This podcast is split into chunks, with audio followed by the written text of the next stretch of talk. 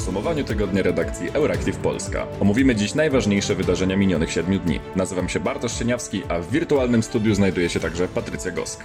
Wydawczynią podcastu jest Kinga Wysocka, a jego realizatorem Paweł Natorski.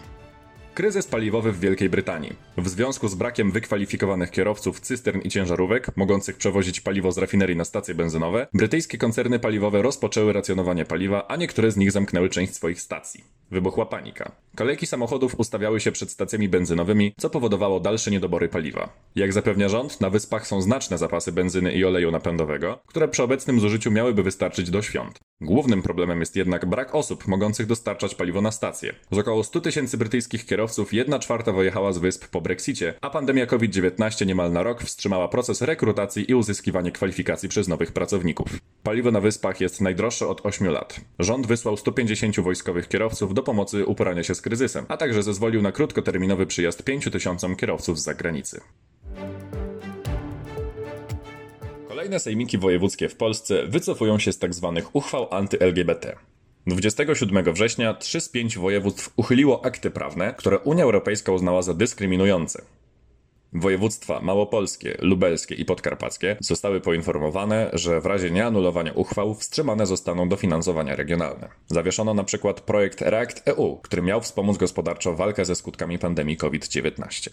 Spośród pięciu sejmików wojewódzkich, które w ciągu ostatnich kilkunastu miesięcy uchwaliły tzw. Tak uchwały anty-LGBT, cztery z nich już je odwołało lub dokonało w nich zmian. Radni województwa świętokrzyskiego zrobili to tydzień wcześniej.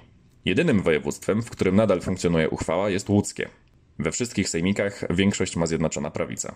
Znajdujące się na celowniku Brukseli akty prawne zostały wprowadzone na różnych szczeblach samorządowych w wielu miejscach w Polsce.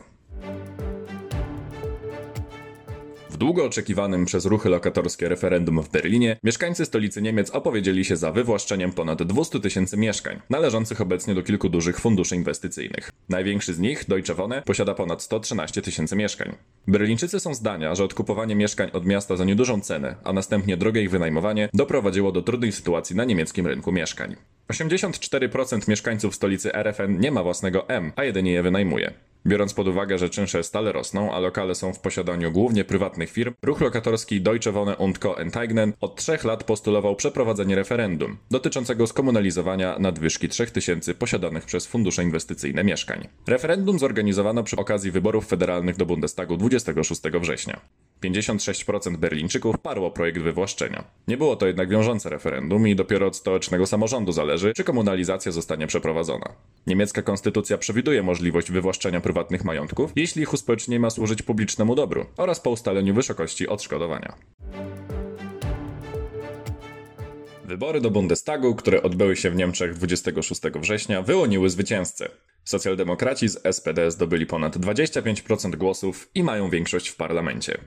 Rządząca do tej pory frakcja Angeli Merkel CDU zdobyła niewiele mniej, bo 24% głosów. Jest to jednak najsłabszy do tej pory wynik Hadeków. Trzecią siłą niemieckiego parlamentu jest Partia Zielonych, którzy zyskali swój najlepszy wynik w historii niemal 15% poparcia. Za nimi stoją liberałowie z FDP, popierani przez 11,5% wyborców.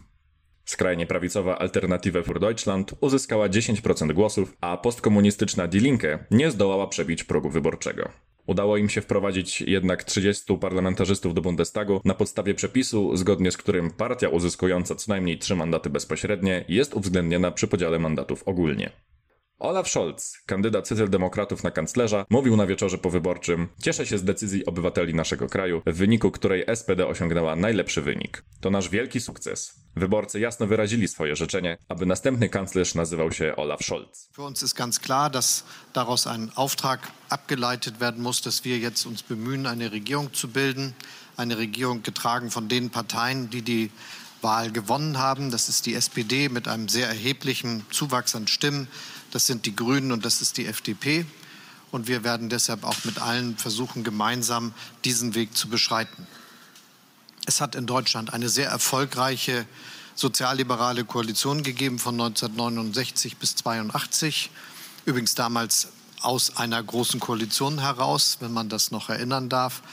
Und Willy Brandt ist dann 69 Kanzler geworden. Helmut Schmidt war es dann den zweiten Teil dieser Zeit. Und wir haben eine sehr gute Regierungszeit mit den Grünen gehabt. Und auch das ist eine Sache, an die wir uns noch gut erinnern.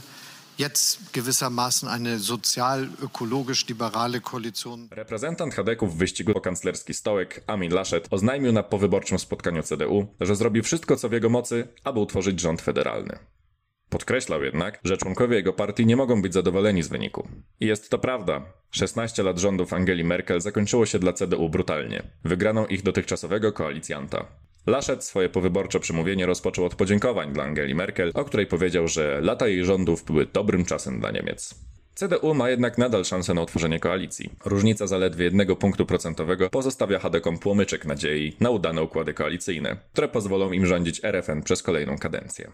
Kto zostanie kanclerzem Niemiec i która partia wejdzie w skład koalicji rządzącej? To zależy teraz głównie od mniejszych ugrupowań, o których mówi się, że są największymi wygranymi tych wyborów. Partie Zieloni i FDP rozpoczęły już wstępne rozmowy, które mają im pomóc zadecydować, z którą większą frakcją woleliby współpracować. Na imprezie powyborczej u Zielonych widać było, że członkowie trzeciej siły w niemieckim parlamencie skłaniają się do koalicji z SPD. U liberałów z FDP nikt jednak o koalicji z socjaldemokratami pozytywnie się nie wypowiadał. Podkreślano natomiast, że tak zwana koalicja sygnalizacji świetlnej, nazywana od kolorów tworzących ją partii, byłaby zbyt lewicowa. W związku z tym wciąż bierze się pod uwagę tak zwaną koalicję jamańską, nazywaną od barw na fladze Jamajki, którą miałyby tworzyć CDU, Zieloni, FDP. Jeszcze przed wyborami prognozowano, że trzecim koalicjantem dla SPD i Zielonych może być skrajnie lewicowa Die Linke, ale rzeczywistość w brutalny dla socjalistów sposób zweryfikowała ich aspiracje do rządzenia. Wstępne rozmowy sądujące trwają. Nim Zieloni i FDP zadecydują, z którą partią będą chcieli rozpocząć koalicję, minie jeszcze trochę czasu. Oba koalicyjne koncepty są możliwe, w związku z czym czeka nas interesujący okres w polityce naszego zachodniego sąsiada. A teraz Patrycja opowie Państwu o dyplomatycznym konflikcie serbsko-kosowskim, który wybuchł na Bałkanach w mijającym tygodniu. Policja specjalna, wojsko w gotowości bojowej, blokady dróg, dewastacje budynków. Taka jest rzeczywistość północnego Kosowa w ostatnich dniach. Jak zauważyła agencja Reutera, mamy do czynienia z największym od lat napięciem pomiędzy Serbią a Kosowem. Wszystko zaczęło się 20 września bowiem od tego dnia obowiązuje zakaz wjazdu do Kosowa dla samochodów z serbskimi tablicami rejestracyjnymi. Kierowcy pojazdów z takimi rejestracjami, którzy wjeżdżają na terytorium państwa, są zobligowani do używania tymczasowych, kosowskich oznaczeń wydawanych za opłatą 5 euro i ważnych przez 60 dni.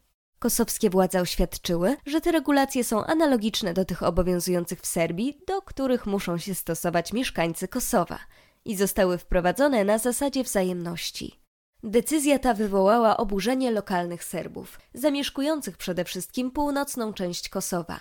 Postawiono barykady na drogach prowadzących do przejść granicznych, spalono biuro wydające tymczasowe tablice rejestracyjne i wrzucono granaty do takiej placówki w innej miejscowości. Władze w Prisztinie zareagowały na sytuację wysyłając w gorące rejony oddziały specjalne policji. Ten krok spowodował natomiast reakcję Belgradu. Jednostki armii serbskiej, które stacjonują w garnizonach przy granicy, postawiono w sposób demonstracyjny w stan gotowości bojowej, a wojskowe samoloty i helikoptery patrolowały tereny przygraniczne. Sytuacja w Kosowie nie pozostała bez odpowiedzi społeczności międzynarodowej. Po stronie Serbii stanęła Rosja, a Kosowa Albania. Tymczasem ambasadorowie nieformalnej grupy decyzyjnej krajów Quint, do której należą Francja, Niemcy, Włochy, Wielka Brytania i Stany Zjednoczone, wezwali do deeskalacji kryzysu w północnym Kosowie podczas poniedziałkowego spotkania z prezydentem Serbii Aleksandrem Vuciciem.